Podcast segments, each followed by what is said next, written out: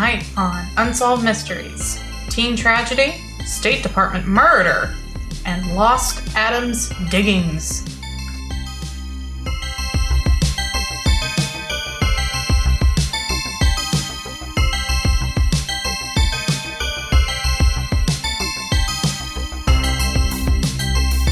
Hi, I'm your co-host Crystal. And I am your other co host, Robert. And this is Reenacted, a podcast about unsolved mysteries. Hosted by Crystal Robert, which is us, the Uh, I think- people who yeah. just introduced ourselves. We said that. Yeah. So, Crystal. Yeah. Uh, you said you had something to talk about. What is it? um, I wanted to. I Robbie, do you like spicy food? Yeah. At all? Yeah, I'd say I'd say I do. What do, What do you think? Like, what would you say your heat tolerance is? You can take down anything, or Uh, well, if we're say dining at a Thai restaurant and they have Uh-huh. a little, uh, I'm I'm referencing. I think this is the system that Bang, Bangkok cuisine on the corner of Virginia and what was it Mount Rose? That Thai place in Reno. yeah, yeah. Uh, I yeah. think if I recall correctly, they had like a rating system, and it involved you know little pepper, and there's they Mm-hmm. went from like one or, or, or maybe none up to 4 Mm-hmm. I feel like my max is somewhere between two and three. Oh, four okay. four was intolerable for me the one time I tried it. Uh, yeah, I was. I was thinking about it because I had a little bit of chorizo with my uh, breakfast this morning. Ah, yes, as I often mentally picture you doing. Just sitting down having a big slice of chorizo. Yep. And uh, I was thinking, I was also watching the Great British uh, Bake Off, the latest season. Naturally. And, um, you know, they're British.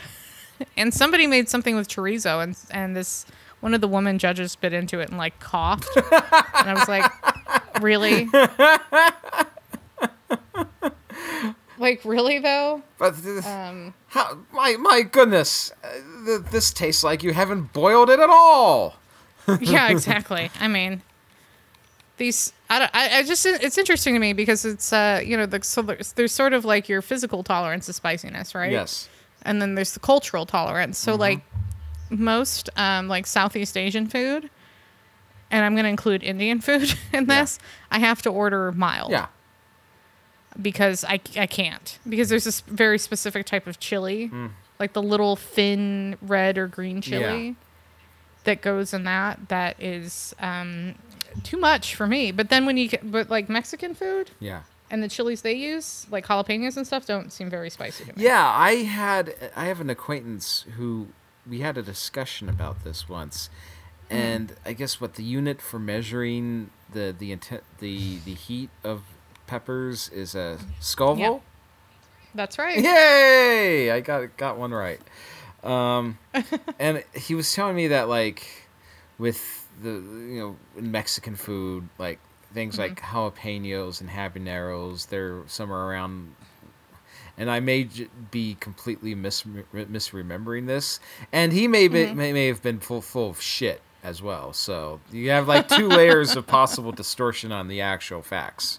Just just a Yes. disclaimer for those listening uh, that like they they range from like 10,000 to 50,000 Scovilles, I think jalapenos might be lower than that. I think they might be around like 2000. 2,000. And Yeah. then the, like the peppers in there's peppers in India that go up to like half a million to a million or something. Uh huh. Yeah, I think the spiciest pepper, unless I mean, I'm again, maybe my facts aren't right here. Right, I think it's still the ghost pepper, which is called, which is from originally from India, and it's called a Naga Jolokia, I think. Okay. and I think you're right about that. I listen. I used to have a time in my life where I would have like someone would bring ghost pepper hot sauce camping. And you just drink the whole bottle, throw it throw it. well, you'd put a little bit uh, of it on like a you know a burrito, or you put it on a chip or something. But I really think the time of my life where I'm eating spicy food, like dare, like a dare, yeah. like I don't want that. I like I like a little heat, but I want there to be more flavor from the pepper. and you you want it to enhance your dining experience, not to act as some sort of challenge of Yeah. physical endurance. That's right. Yes. That's right. I'm not in that time of my life anymore. Yeah. I- and uh, you know, as it- we're all we're all older folks now, and our I think we're all in some level of gastrointestinal distress at any given point of the day. Mm-hmm. so, like, why add to it? Why indeed?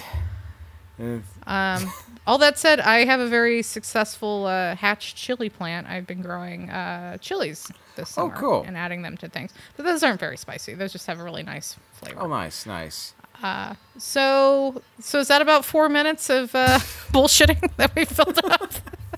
Should we talk about unsolved I, mystery? Crystal, I think the key is to treat it as something um, you know enjoyable to talk about with me, not as some obligatory thing that the people at home are, are, are listening for. But I do kind of actually have developed the hypothesis, one that's completely not based on any sort of empirical data, that our audience actually kind of enjoys these openings unrelated to Yeah. the show more than maybe what you suspected when we first started recording this hmm. show. I I hope that's true. Yeah. Because I do like talking. I mean, ostensibly, I want this to be a food podcast. that's what I keep steering it we can, into. we can but make it. That's not what it make- is. We, so. we can work on we can work on that. I, you know, I've heard from others though that we're a true crime podcast, and uh, that surprises me because I don't really. Th- I th- I guess that's the territory we have waded into now because, but it's only because we misremembered unsolved mysteries, including so many freaking murders. Right. We were I, we were originally going with more of a either nostalgia or paranormal sort of bent, Yeah. and we just kind of fell into that world of true crime Yeah. podcast.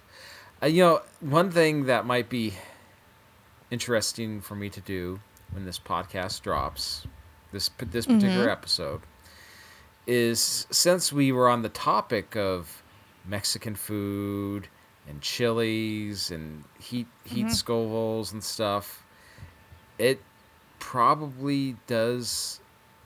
And please, those listening, hound us on social media if I do not follow through on this. There is a still clip from Caddyshack 2 that I will be posting on our social media in conjunction with this episode because it involves Robert Stack being handed a food item in a tortilla and we can uh, we can evaluate it. Should we take a poll on what we think it is? Yeah, I'm I'm I'm game for that. All right. Well, okay, now we've wasted enough time. We can get around to the episode. So we're doing uh, season three, episode fifteen. S- season 3, episode 15 of what? Of Unsolved Mysteries, of course. All right, so let's get to it. Let's talk about Russell. Uh, yeah, this is probably the more unfortunate. Uh, well, it's. I guess, yeah. All right, so uh, Russell Evans was a young man in Spokane, Washington. And when they revealed right at the start of the segment that he was 13 years old, I was absolutely shocked because in the prelude before the episode started when they discussed all the different segments, you know, they're describing this one and I mm-hmm. thought like the person they're going to be talking about was going to be like 18 or 19 years old. Mm-hmm. And I'm like 13? That that, that reenactor does yeah, the, why why did why did they get such a inappropriate reenactor to portray portray a mm-hmm. 13 year old. He does not look 13 year old year, years old at all. I mean, the, the, he looks as tall as I am, which, as it turns out, they reveal that even at the age of 13, he was what six foot three inches. Yeah, he was very tall. Uh, yes. Um, he was a you know a young man. Really enjoyed playing basketball. Apparently, he was really good at it. And uh, if if yeah, you're say, he was about to. He was about to go pro. yeah, well, yeah, if you're six foot th- uh, three at 13 years old, uh, you you really can't be stopped playing basketball by the other kids. you really, you, you're just, you're just, you're just dunking on peewees right, totally. in eighth grade. Yes. Well, unfortunately, Russell, he was at a park with some friends, uh, including his friend mm-hmm. Aaron, and we get a depiction of an incident that happens where some people come by and get in an argument with Aaron about his girlfriend. We don't really get substantive details on the nature mm-hmm. of it. Just mm-hmm. that like in the in the reenactment itself the the argument goes from 0 to I'll kick your ass in about 2 or 3 seconds. It is mm-hmm. the most shocking escalation of events I've ever seen depicted on this show. Wow. Yeah. Wow. Yeah. So the the, the confrontation ends with the whoever these people were who came by to harass Aaron. You know, I guess sort of insinuating that next time there might be some physical violence or something. And so Russell he went over and visited a different friend, called his dad that he was coming home, then ran into another friend uh, on his way home, and unfortunately he did not make it. Uh, and this is where we get one of these classic unsolved mystery. Cops say one thing, family says another. According to law enforcement, Russell was hit by a car. That's right. Yeah, it was a hit, hit and run. run. Driver drove, uh, took off. The family are not convinced. They and they have a variety of reasons why they believe it may have been more along the lines of a car stopped and a bunch of individuals came got out and and assaulted Russell. And the main variables at play here are things like the distribution of bruising on Russell's body. Like instead of a symmetrical linear thing with the bumper uh, across his body, he's got bruises scattered shot at sort of everywhere. Uh, the blood uh, pattern, uh, blood or sort of bits are sort of dispersed all across the road. And uh, there was a thing about his shoes. His shoes were off. The police believe that like the the his shoes got knocked off in the incident. Uh, but the parents are confused because the shoelaces are off of the shoe as well. Like, how, how does getting hit by a car cause your shoelaces to come completely undone and out of the, the, the shoe? Which the Yeah. thing is, is when they mention that and they, they go on with the sort of hypothesis that he was assaulted, the, the other thing I wondered is like, well, how does being assaulted by a bunch of guys wielding baseball bats also cause your shoelaces to come out of your shoes? Yeah, uh, yeah.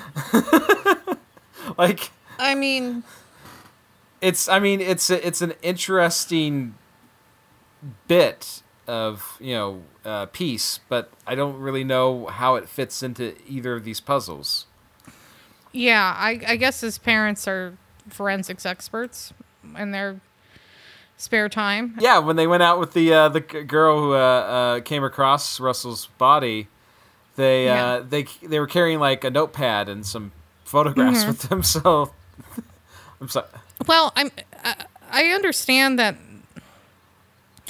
I mean, here's the thing: either Russell was accidentally killed by hit and run, Yeah, um, or he was beaten. yeah. Um, In either case, are the cops trying to find the person who hit him? It doesn't seem like it. No, they're just like, well, case closed. Shit happens. Yeah, they. If anything, I mean, they they they really seem more invest invested in just defending their their assertion than in trying to track down the. Well, yeah, I, I and I'm lis- listening to the evidence. I'm inclined to believe the cops were right. It was just a hit and run. Um, they did interview the kids that had confronted Russell and Aaron in the park, and they took polygraphs. I mean, that's kind of dubious, but you know, they they passed the polygraphs. They had nothing to do with it, and I and I believe that. Yeah, Um, I mean, it sounds like Russell was out jogging in the middle of the night. Again, it was like what twelve thirty at night at this right, point. right. He was found at like 2 a.m. by this woman. Why the hell was he out so late? At 13. I guess some people. Well, I think I think we can just account uh, attribute that to the variation in how households work. When when you were a kid at thirteen, did you have a curfew or anything or? I didn't have anywhere to be at 13. Where would I have been Yeah, that's in the middle of the night except at home? Yeah, that's the thing that pretty much describes my situation at 13 as well. What? Where? Where am I going? yeah. Um, the other thing, well, of course, in high school I had a curfew, and it was uh, especially on a school night, it was much earlier than tw- midnight. I mean, I would have been home at the latest at like ten thirty. Yeah. you know, because I had school in the morning, and even on the, I think it was like midnight on the weekends or something. If I wasn't going to spend the night at a friend's house, so. Mm-hmm. But thirteen, like, you know, Well, and you know that's the th- that, that's just the interesting thing about me in high school as well is I don't recall ever having an established curfew, but that's Mm-hmm. also just a factor of I'm I'm just such a homebody by nature that the Yeah. idea of even being out that late would just be mind-boggling to me. Well, also like if anyone else, I don't know that anyone else my age was out at that time of night. And also, well, the, I think both you and I though lived in an area that was pretty like rural. Mm-hmm. So like probably our, our next closest friend would have been miles away and if you weren't driving Right. at the right. time. Yeah, you you were And there's no public transportation. It's like how would you even have been hanging out with them? yeah, Everything is so spread out. Yeah, the for me to reach someone a friend that I knew to hang out with would require about a 5-hour walk. So, Yeah, I mean, sim- similarly for me, it wasn't like just I don't know. Well, I guess if you live in a town, you could A be geo- hanging Right, out right. in a park in the middle of the night. But also, like, if you live in a town, there's probably cops coming by pretty frequently too. I have to think and telling you to because most towns have like a uh, curfew, No, yes. and they have for a really long time. I don't know. I'm not trying to say what happened to Russell is his fault, but I'm saying like it's a bit odd Did that he was just out running around right? in the middle of the night. Um, Crystal, some parents are not as uh, strict as ours were. Uh, I don't feel like mine was strict though. I think my mom was sensible. Well, p- precisely. Some parents are not sensible. Some parents I are just like, "All right, son, come back whenever you feel like it." Um, I guess. Well, and I guess we know what happens if you're running around in the dark and no one can see you. you You, get hit by a car, just like you might get hit by a just car. like Stephen King did. Is that what happened to Stephen King? He got hit. Yeah, he got hit by a van or something back in two thousand two, two thousand three. Uh, yeah, you didn't you didn't hear about any of that?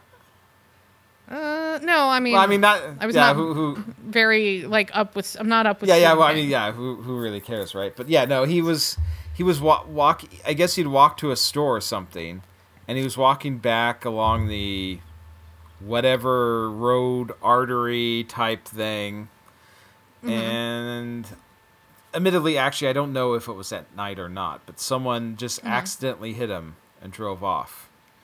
And mm. then, of course, naturally, like apparently, in the last of the Dark Tower books or something, mm-hmm. the characters tr- literally travel to that incident and mm-hmm. save Stephen King's life. Wow. Yes, he he inserted that his getting his his, his hit and run uh, situation into one of his books. But anyway, uh, yes, uh, I guess yeah. I mean, Russell definitely. Well, and that's the uh, interesting thing too, because he was over at a friend's place. Um, so like I guess his friend's parents were also kind of just like, eh, you can just hang out here until midnight or whatever. Yeah, I guess. Maybe maybe it was Saturday night. I don't know. Maybe, but even still, it's like I think it. You know, at that point of the night, it's like you need to leave earlier. Or you're spending the night. We're not going to have you out running. I really just don't feel like uh, m- my parents were that strict or anybody else. You know, maybe when you're older, but 13, I don't know. Like you don't have a car. No. This is pre cell phone. Like, Yeah. Yeah. what are you doing? Why was it some poor lady that had to find Russell in the middle of the street and his parents, you know, like Yeah. I don't know. I'm not it's not anyone's fault. It's just it seems like maybe it could have been avoided. Is all I'm saying. Did anyone ever have parties at your high school? Was that a thing? Yeah. Okay, I never. Not only was I never invited to any parties, like I ver- I'm sorry. I would have invited you to my party. Oh, you had parties? uh, maybe. Oh, Listen, dude, my mom listens to this podcast. shit. Uh, okay, uh, uh, Connor, you know what to do. I'm telling mom. Other people definitely had parties at my high school, and I was occasionally invited to them. Yeah, I, I, throughout high, like well after high school, I actually had developed the hypothesis that all the parties depicted in high school movies were just like BS because it's like I never even heard of any parties happening at my high school. But that that in- I don't know what to tell you, man. yeah, obviously uh yeah, that's okay cuz once again I probably wouldn't have bothered leaving the house to go to anything anyway. yeah. Um, I remember this. This is uh, what I can talk about actually, because my mom knows about it Okay. already. Um, and it's actually pretty funny. So there was a, uh, you know, I lived in a rural area, but there was a community that was a little bit more um, dense, and the, you know, houses are closer together. There was some parking regulations, I guess, in this community. Right. And um, uh, I had been invited to a party at one of the houses there. Well, I went um, with a friend. Okay. Uh, so I had I met her there. We were gonna. She was gonna spend the night at my house. I met her there. Um, I parked my car that I was driving on the street, and she drove us home because I had been drinking. She hadn't. We were being very responsible. Um, she was the designated driver, and I figured, you know, she would just the next day drive me back to the car, and I would bring the car home Yeah. we had a plan. Like this was not this was not unreasonable. we were being very responsible. Yeah, yeah. Well, anyway, apparently some neighbors complained Uh-oh. in that community and they called the sheriff. So we got home at like, I don't know, 1 a.m. or something, went to bed. I was pretty hungover the next day. I got woken, you know, we got woken up to my mom rapping on the door uh, to my bedroom saying, Sheriff's on the phone. And I was like, what? and she's like, we need to move the car. They're going to tow it. And I was like, oh, we'll do it later. And she's like, no, you need to do it now. So my friend and I got up and she drove me back to my car. But like, how dickish is that? Like, some kids are having a party. The neighbors don't like it. They get the sheriff to threaten to tow everybody's car. So all those kids get in trouble. Right, right. Like, because because the car is registered to your parents, obviously. Yeah. So what they were calling everybody. So I'm sure there was a lot of people that like spent the night at that house too, mm-hmm. just because they had been drinking and they didn't want to drive. yeah. And so there was all those cars out there. So they're waking up and they're like busting all these kids Right. with their parents because they left their car parked on a street, which I'm sure it was perfectly legal and fine to do, but they just didn't like it. Yeah, I feel like if I was the Can you imagine having that much time on your hands as a sheriff? also, well, he could spend it trying to solve those unsolved murders, but eh. no, it's it's easier just to bust up kids. We had a whole thing actually at our high school called the Party Patrol. okay. I'm not kidding. This is very real. Like I, I think that these are small town sheriffs, and I think the only thing they had to do was try and break up part, you know, minors drinking. Yeah. It was like a big issue. Like so, we had to be really careful about, you know, not not leaving too many cars parked in one area and not leaving things out on the front porch because you didn't want to give people, give the sheriff's probable cause Yeah. to come in and search your house. Well, anyway, but there was a group of parents that got together and basically drove around in a white van on Friday and Saturday nights trying to find parties. they called the sheriff's on. But let me tell you who these people's parents were. Like these were the parents of like literally the hardest partiers in school. Oh. like the people who had been like arrested and Yeah. shit. And it's like yeah, your kids have a problem. the rest of us are fine and getting good grades and stuff and not getting arrested. So if we could just keep it that way. Yeah, I mean, but can you imagine? Well, I, I would imagine that if I was an adult in a situation where someone was partying in the house down the street on my neighborhood, my upon seeing it, my first reaction would have been like, Wow, so parties in high school do happen. They do. Yeah, Yeah, yeah. yeah. they really I was I was at some of them. I just I cannot like imagine being a parent or a sheriff and being like, let's get all these kids in trouble and ruin their futures with giving them like, you know, minor under the influence or Right. whatever we're trying to ticket them. Can you imagine? Yeah. I think most parents were like a lot more like my mom, and she was like, "If you need a ride from somewhere or you're not safe, just call me. I, you won't get in trouble." A sensible approach. And you know what else? I never had to lie to my mom about where I was going. She always knew where I was. I never had to sneak out. You know, she was just like, "This is part of life." She's, you know, I- wasn't getting knocked up. I wasn't. My grades weren't failing. I was okay. Yeah. And I had like an open door to be like, "Hey, can you come get me? Because I'm not safe here." All makes sense. So instead of my mom driving around in a van trying to break up parties and get kids arrested. now, these parents that are driving around in the van, yeah. are they playing the Ghostbusters theme or the A team theme? I think in their mind they were the A team. oh, man. Must have been really exciting. God, t- talk about how boring their life must be, right? I can't, uh, you know, what are you doing? What are you doing? And it's and it was just this really weird thing of like they couldn't discipline their kids effectively, so they had to ruin everybody else's night. Yeah. Um. The party patrol, huh? Yeah, I have actually have a lot of stories about the Island County Sheriff and breaking parties. I feel I feel like it's it was like you know Dukes of Hazzard situation where we were just like constantly running from the sheriff.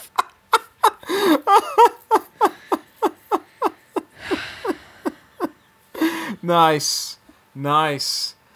Oh, your your life is so much more interesting than mine in many ways. Yeah, but you're probably gonna live longer. so Damn. who's who's to say how many years of my life I shaved off with all this abuse of my body? Uh, anyway, Robbie. Yes. So, with Russell's situation, there, like the only other sort of kind of leads we had on was he had a friend named Brian, who may or may not have been at the scene.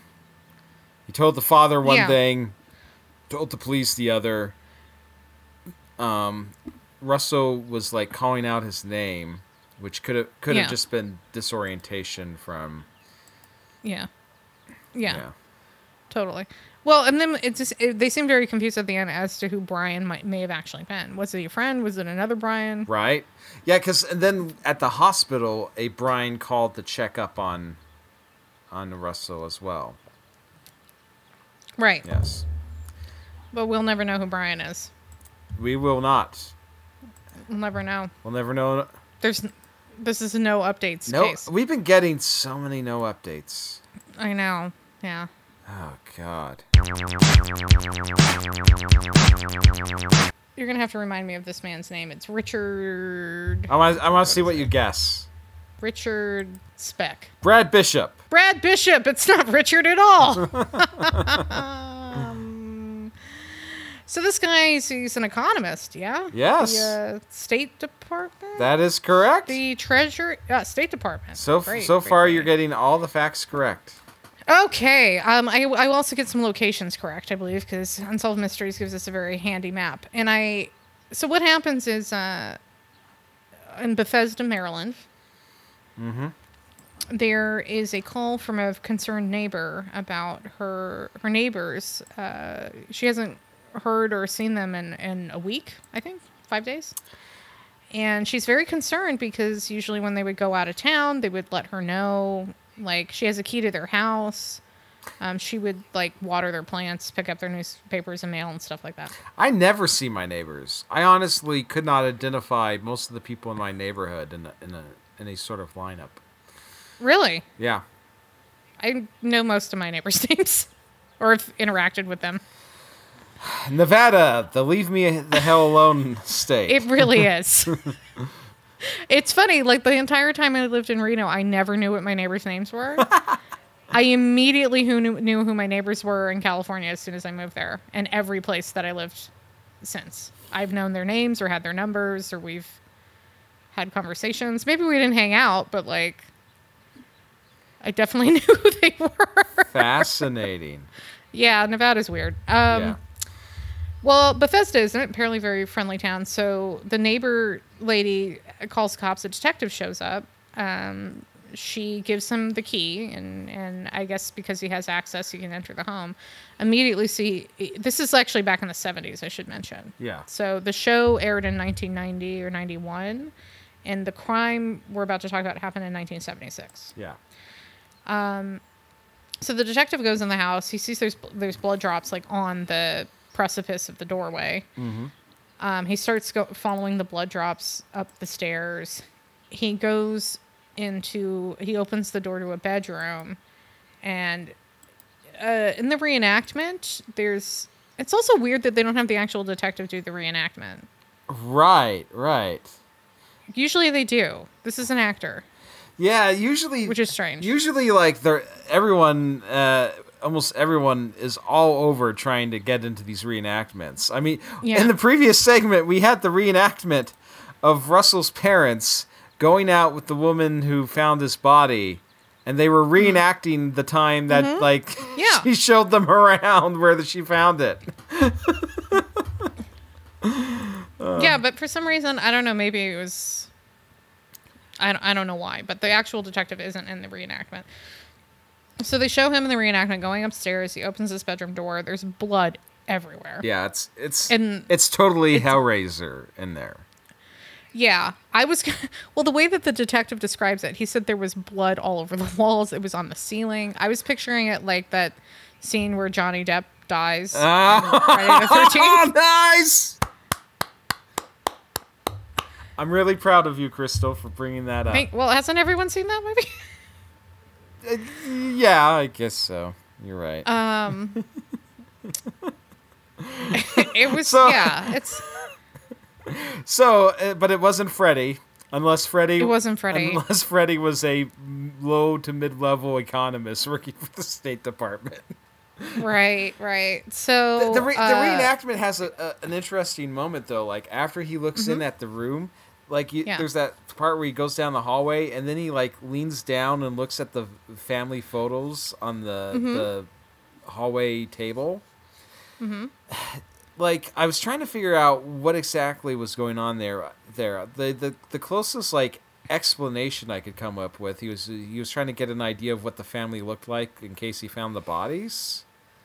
Is Um. is that it, or or is it just? Yeah, I think it's that, but it's also it's also when Unsolved Mysteries talks about who lives in the house. Oh, so they're they're showing us. Uh, yeah. yeah, there's the three sons, um, the wife, and then uh, God, what's his name again? Strickland, Richmond. Brad Bishop. What? What am I coming up with these names? Brad Bishop's uh, mother also lived in the house. Yeah. Okay, yeah, it's just it was strange, like the way they have him come over and he's he's like leaning against the table and he's looking down. Uh, well, we cut from the reenactment to some actual like eight millimeter footage of the family Yeah, it, it's from the uh, from the '60s or the early '70s, right. and it's it's pretty eerie. Mm-hmm. honestly. Um, it, it looks, it, I mean, it is almost too perfect, sort of happy family footage. Like, here's our new house, here's our happy family, here's the new baby. Like s like Um, so many like so many households at that time, the Yeah. the veneer on the outside maybe did not match what was happening on the inside. Well, I mean, that's that's what I think makes it so spooky. Yeah. Is on the outside, this family would have appeared to be a like a perfect happy family living in the suburbs of Washington D.C. You know. Right, right. Uh, so they give a little information about Brad Bishop. He grew up in Pasadena. He went to Yale University. Uh, shortly thereafter, married his high school sweetheart, and then uh, presumably he got this job with uh, the State Department and had been there ever since. Um, I want to spend some time though talking about uh, Brad. Yeah. Yes, Brad Bishop's former colleague. Yes. Okay. Uh, before we get too far into uh, what happened to his family, Okay. there's this guy Ray, Roy, Roy A. Harrell. and he seems like a real creepy dude. Oh man, you find him creepy too. D- do elaborate. yeah, he just he's wearing like a crooked bow tie and I don't know, his outfit is like very Victorian looking. Chris, so he simply just feels more at home in another age. I guess He goes he goes home every night, puts um somewhere in time on you know, puts the VHS tape in and watches it. Uh-huh. He cries himself to sleep. Um, Roy is basically our informant here. So all the information we're going to get for the rest of the segment that doesn't come from the cops is going to come from Roy. Right. Now, who knew? Who was it who gave the information? I guess they they just discerned it from like receipts or something about his shopping spree in the hardware store. Yeah, I don't I don't know. Man, but that that re- that part of the reenactment is super intense. Uh yes it is. So we're going to we're to go back to 1976 here. Oh, I'm sorry. Did I already shoot No. shoot through time? You're, no, you're not. We're we're getting to that. Oh, so God, time so travel's so complicated. but Unsolved Mysteries isn't telling this in the order of events. yeah. either. Um, so Brad's car is found with covered in blood.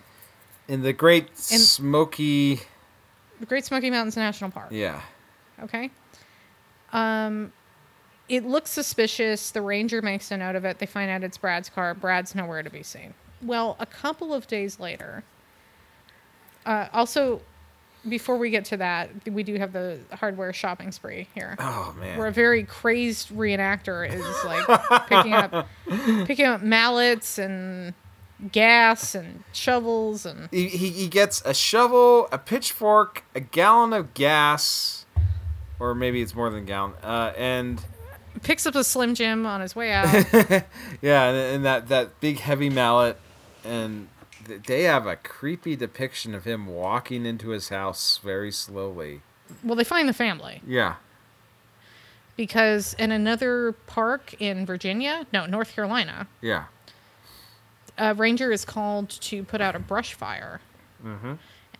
he gets the fire under control and discovers guess what a shallow grave Uh, of five dead bodies. Um, of course, in the reenactment, they show Brad lighting the fire and whatever else. But uh, so here's the order of events they think happened. Also, I want to talk about the reaction face of the uh, ranger in North Carolina Yes. when he goes to put out the fire. Yes. It is. Let's talk about the reaction face of the ranger. This guy has no lines, and he is doing everything with it. He's making the most of the part he has. That's right. Um, so the order of events is this: Brad murdered his family, everyone, all of them, uh, all five of them, in Bethesda. Loaded up the car with the bodies, took them to North Carolina, dug a shallow grave, set it on fire, drove to the Great Smoky Mountains. So now this is state number 3 So we went Maryland to North Carolina to Tennessee. Yep. Uh, he gets out. Of, I guess they have a family dog. I was cu- I was curious about that as well because like they didn't depict a dog anywhere. G- granted, they didn't really show much of the home life, but unless he he picked unless he was driving along after after the murders and disposing of uh, of, of the bodies, you know, somewhere in North Carolina, he passed by like a general store and that out front was like, "Dog free to good home." Yeah, I I don't know where the dog came from. Yeah. and we don't know. There's no follow up on the dog. No. The dog is just in that scene. Yeah. Uh, years later, two years. Yeah, I believe two years. Now, would you believe it? Roy Haskell, Harold, whatever, uh, Brad's former colleague, Mm-hmm. is vacationing in, presumably vacationing in Sorrento, Italy, Yeah. and he goes into a men's room at the train station before he gets back on the train to Rome. And he runs into a caveman. I was actually say, uh, I was gonna go with the homeless uh, vagrant from the movie Hellraiser, but caveman is al- would also be passable on this. Um, it's a it's a real fake beard bad wig situation. but somehow Roy places this man as uh, Brad. And let me tell you, like the the sort of chase that then happens is Yeah. amazing. I felt really bad because this is a wanted segment with a murder, but I was laughing so hard as Brad is like running into a small table, knocking stuff over. It it is glorious. Yeah, he pushes he pushes a nun. Yeah. There's a nun there, and he pushes her out of the way. Can, Uh, can you ima- imagine how like amazing that must be if you're on the run and you're in Italy and Mm-hmm. Yeah. uh, maybe living as a homeless person and you walk Yeah. into a restroom and Yeah. your former coworker Yeah, from 2 years ago in the states is there. yeah. What do you think the odds are that any of that actually happened? You're you're you're a bit uh incredulous that that was the real incident that that I don't. you think I don't- Roy's making no. it up just to make himself feel I don't. I think. I think Roy is speculating a lot. So the the motive that they're saying that Brad did this again, this all comes from Roy, is that Brad's wife made him feel bad and inadequate, uh-huh. and I guess Brad didn't get some promotion at work or something, so he's just feeling feeling bad. So And uh, so so the lesson is is like uh, for ladies to have a, a, a nice meal waiting for their husband when he gets home from work.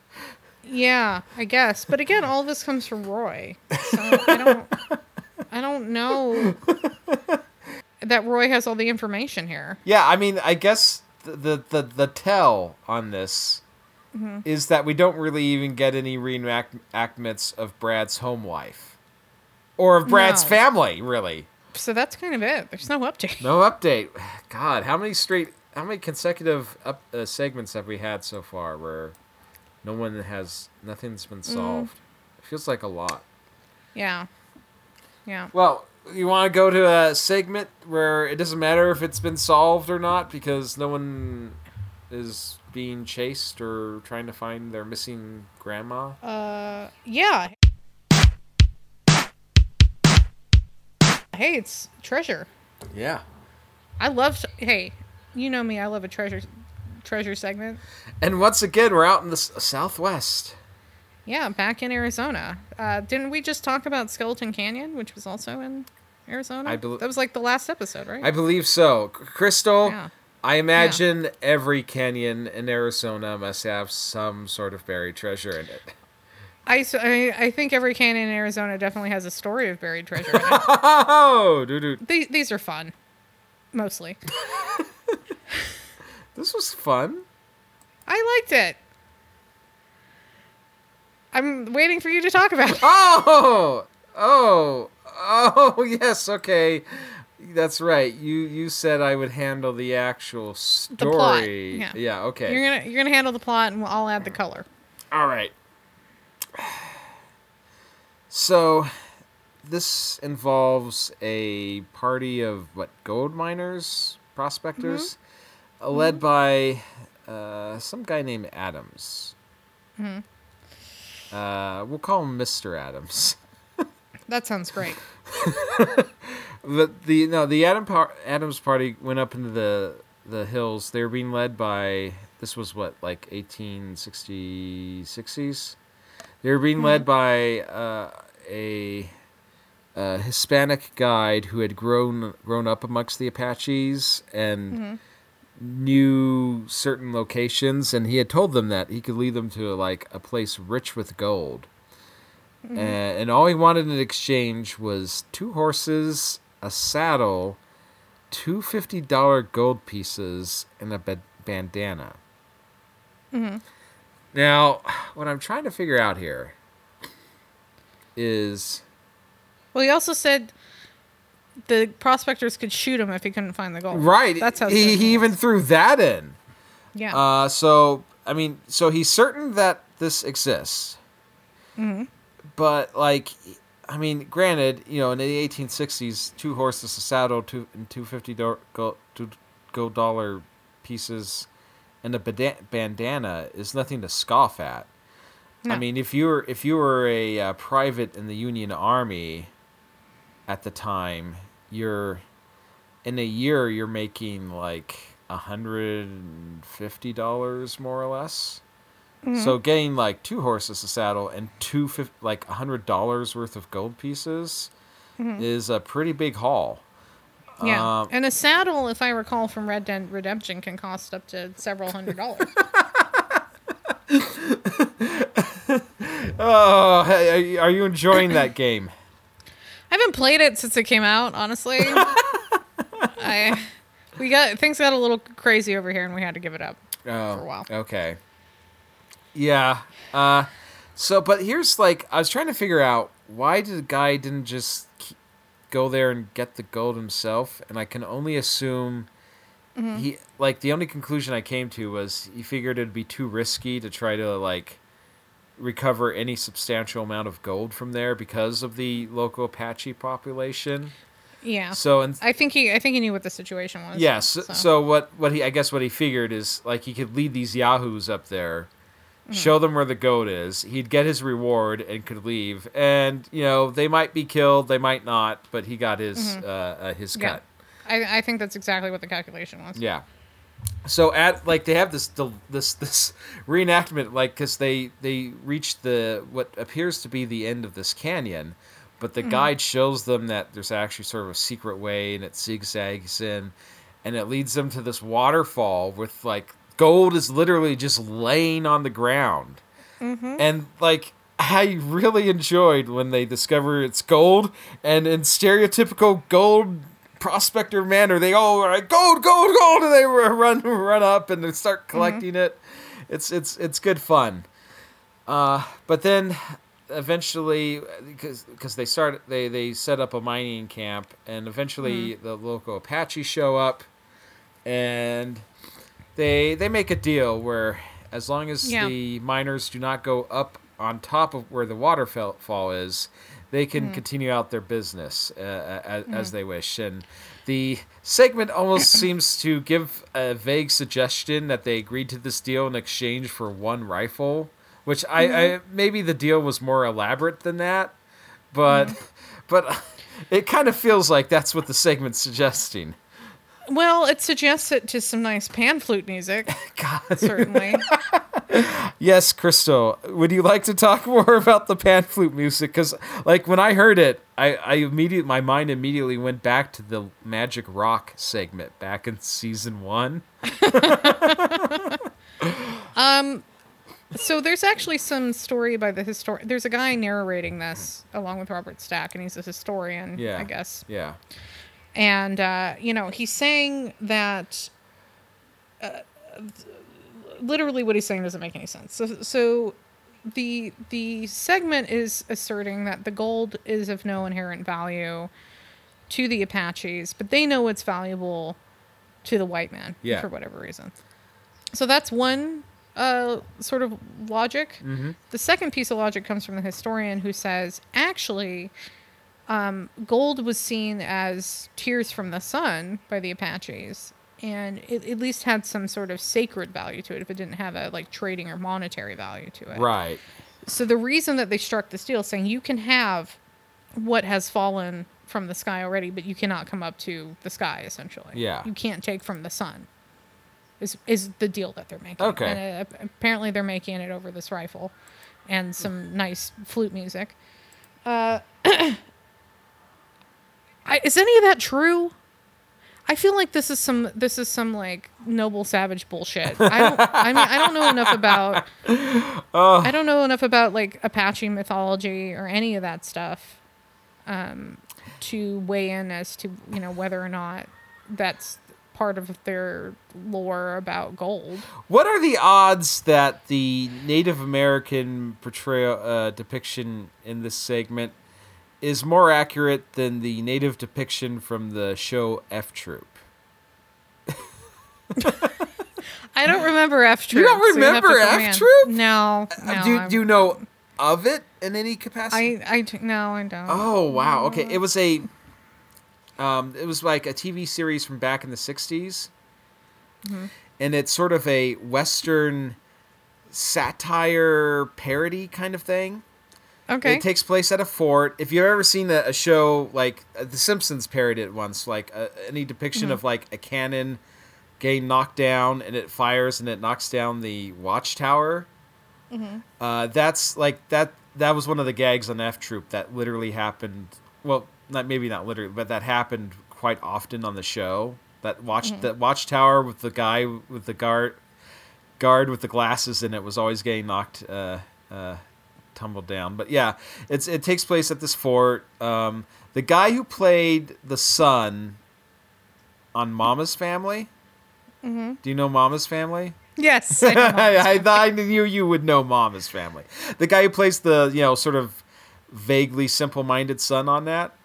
yeah. He was the captain of the cavalry uh, company stationed at the fort, and um, like, and he had these two like there was a sergeant and a corporal that were under him who were at, like these scheming, uh, money making type guys, uh, and there was a they're always having deals because their their job there was to monitor the local native population who were called the Hekawi. And these uh, these were Native Americans that were uh, just you know they, they they're looking for a good deal. They're like just traders, and you know those uh, uh, were, uh, just uh, you know depicted as you know not not par- particularly belligerent in any way. They're just like uh, leave us alone or uh, you know come come by and buy some stuff. I mean they were because uh, the the gag was like the corporal and the sergeant were like trying to swindle the Hekawi, and the Hekawi were equally trying to swindle the sergeant and the corporal. Um, yeah. So that's F Troop. Uh, I'll send you a. Excellent. Yeah. Okay. Uh, anyway, um, so yeah, I mean, basically, it was supposed to be. It, it's like you take the movie Airplane, but instead of taking place on an airplane, it takes place in a old west fort. Got it. Yeah. Uh, anyway, uh, but so getting back to the segment, um, uh, yeah, the but naturally, of course, this Well, there's. Hold on. So they start pulling the gold out of the pit, yeah right? right And then they're storing it in a uh, coffee can kettle. Or yeah, coffee yeah. can under the hearthstone of their campfire. yes. Okay, so that's important. But please continue. I'm glad. Yeah, I'm glad you established that. So, naturally, at some point, someone wanders up to the waterfall and comes back with this really big piece of gold, and they're the It's the it's the size of a hen's egg. of a hen's egg. And in the reenactment, it looks like they've literally taken an egg and spray painted it gold. Like they took this very literally in the reenactment. It is not only the same size, but perfectly smooth and, and in Yeah. the right shape. Yes. And of course, that's not how gold comes out of anything. So. No. Um, so Adams, their their depiction of Adams is he he'll have none of it. He doesn't want any trouble. Orders them not to, but naturally, like they're going up there when he's not looking and uh, you know collecting gold. And he comes back with one of uh, his fellows uh, at one point to find that the uh, Apache have. Um, uh, follow through on because they made a deal. Like Adam said, if any of my guys are up there collecting gold, they can be killed. And so they and so that's what happens. And Adams and his one uh, compatriot they slip out during the night, and I can't recall like it, it start they they stumble up to a fort or something. Where and Uh, and he's laying in yeah. in bed. He he tells the army surgeon all about this story. right. Then we get a little bit of inform- information about a guy named John Mitchell, who this is many decades later in the early tw- 1900s. Yeah, the 1920s, I think. Yeah. Uh, and he's a railroad man who sets out searching for this treasure. And I guess his notebook, uh, much much like Sean Connery's notebook in Indiana Jones and the Last Crusade, is the vital vital source of all information on this treasure.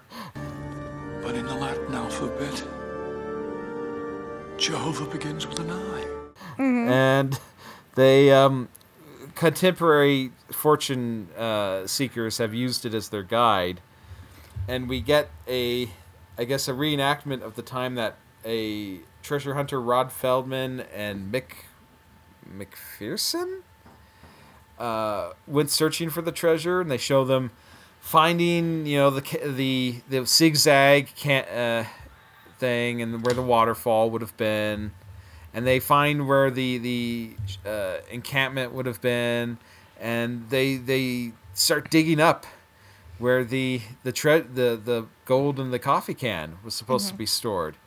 But mm-hmm. while they find some artifacts, they do not find the gold. And they, No, but what they do find is like like part of a railroad tie, uh-huh. and so they they very quickly and I, I I would say probably logically come to the conclusion that John Mitchell actually came, arrived, found the yeah, gold, and then took broke this notebook to throw other people's off the trail. I guess. Yeah, which is strange because Which like, doesn't make any sense if you took the gold already. he has the gold. He doesn't need need. The only thing I can assume is like uh, maybe he did it for tax purposes. Tax purposes. I guess in the 1920s, like if you just found a giant pot full of gold, you really wouldn't have. What is that? Capital gains? what, do you, would you call that? You know, it's funny. I think like, is it in the Justinian Code? There's actually, uh, I I can't remember if it's in the Justinian Code or a later Byzantine Roman law ruling. There's actually like this extensive uh, section about buried treasure. Like, like like like that was a part of the Roman legal system for like a thousand years. Uh, and that actually it, it, that it makes sense because uh, if you're a peasant living like in the five or six hundreds and massive armies are always marching through, you're you're probably going to become accustomed to like taking all of your uh, valuables, putting them in the bag, burying it, and uh, uh, coming back Yeah. for it later. So yeah, That does make sense. yeah, yeah, exactly. So I guess like finding buried treasure was certainly was not uncommon at that around that those times. Um, the thing is, is they have that they have this depiction, and if it wasn't for the quickly added little voiceover narration uh, uh, against the shot of the Arizona countryside saying like, "Oh, some other gold searchers don't believe that uh, that they found the right spot." If it wasn't for that, this would be basically mystery solved, right? Uh, yeah. I mean, I am dubious as to whether or not the gold ever. You, think Here's the yeah. I mean, here's the problem with the all these treasure segments. As somebody pointed out in the last treasure segment, it's always the story of a story. It's third hand accounts. right? So we would be getting the first hand account would be the guy who went to the fort that was being treated by the doctor. So the doctor would have recorded, and then from that, we're actually getting the story from this guy's journal. Uh huh. So this is a third hand account Yeah. that there might be anything at all there, and I'm dubious as to whether or not any of this. I, I, obviously, the guy in the 1920s went looking for it, but whether or not any of this happened at all. Yeah. I'd also want to say, I think when they had this, uh, was it when the 18, it was post Civil War, right? Because I saw some guys were wearing Civil War pants. I think so. Yeah. Do you like how I caught that? I did. That was very So impressive, this is- Crystal. there's i think this was in the 1870s they're saying that this this happened um i'm, I'm very uh, questioning of the fact that we are asserting at this time that the apaches have no they know about this gold they have no interest in it but they know that the white man does Right. i'm sorry at this point there's enough interaction going on with uh, you know indians trading with the white man there's an economy around this and if they're not picking up that gold themselves to get guns and horses and whatever else i don't buy it Mm, yeah. Yeah. That's a good point. even even I mean, it's one thing to be like, oh, in the 1600s when Cortez came to Mexico, there was all this gold lying around, and they just used it to decorate things, and they didn't really see it as that valuable. I buy that, but at this point, there's been enough contact. You know, the Apaches are part of this economy, whether they want to be or not, mm-hmm. but they're probably taking advantage of it, and to get things that they need. If they just saw gold laying around, they wouldn't be like, "Whoa, sacred, can't touch." They would probably be picking it up and using it and taking it to the fort and trading. Yeah. Like I can get a rifle And if I You get, get some, yeah, pots. You can get some it- some new horses. You can get all kinds of things. if things. I get a couple more of these, I can get that like two hundred dollar saddle Crystal was talking about. That's right. That's right. And I and I think to I think I think there's a point in time where it's believable to assert that theory, but that's why I don't really think there was any gold to begin with. Because Ah. if there had been, and this part about the the the Apache knowing that it's there, Mm-hmm. they would have been picking it up and using it, and especially if it had no inherent use to them. yeah. Like they're not making things out of it, so they know the white man wants it. They know they can get things with it. Why wouldn't they be trading? Right. I, I I think I think none. Of, I'm just just the basis of the story of there ever being gold is I don't buy it. so basically, if you were the one writing the movie The Goonies, Yes. When they were trying to uh, when they were following the the clues left behind by Mm-hmm. Chester Copperpot, That's right. they would then very quickly discover that there was in fact no one-eyed Willie treasure, no no no adventure. Just Chester Copperpot was a guy who like went into a cave looking for some treasure, slipped, and, like broke his neck. Movie over. Well, I hey, I'm not. I'm not I- accusing you of being like some sort of killjoy. I'm just saying. Just saying. I no. Listen, that's a totally different situation. That was pirate treasure. Uh, okay, Pi- pirate treasure is more plausible than. Absolutely. Pirate treasure is real, man. Uh, old Old West treasure, I'm very dubious about all of it. Just because there's there's just so there's just so many. Like this is what the fifth segment we've had of uh, Arizona, New Mexico, or whatever Utah. There's treasure in a canyon somewhere. We just have to find it. I mean, come on. At this point, would you say that Magic Rock was more plausible than this buried treasure? I, man, no, I'm not gonna say that. Don't put me in that position. But It's but we know the. Magic Rock. I mean, not that it's magic, but we know it's it's a rock that exists in some form. Now, Oh yes, the de- the rock definitely exists. Yeah. okay. So yeah. Magic Rock is more plausible because there were there was a series of events that were provable. right. We cannot attribute the causation to the rock, but there was also a rock that existed. Yeah. However, I, I don't think any of this gold stuff happened. okay. Well, we've uh, we've pretty much debunked the everything Yeah. on this show then. yeah, we sh- we really really nailed it, didn't we? Yeah. Uh, Robbie, how can people uh, get in touch? Well, first and foremost, go on iTunes and give us five stars. Write about why you like the show. Because we need it to make sure we get up every morning and continue to live our lives. Basically, is God, we desperately what, need it. where we're at right now. It's kind of one of the few things that even makes me bother getting up. And go to Twitter. We're at ReenactedPod. Mm-hmm. Email us if you want at uh, reenactedpod at gmail.com. Go to Reenacted Podcast Fans on Facebook. Oh, yes, we also have a Patreon, which I have not been mentioning in the last couple of episodes. But if you want to give us money, please, please do that. Well, we and in return you will get uh, what we're calling rumpers only content, and we actually we're going to be having a a uh, very special episode about uh, cryptids coming out soon. yes. So Yes. look look out for, and that's that's only if you're on the Patreon. You get that stuff, and you might you might get a little musical treat from me personally in that episode, but we'll see. Ooh.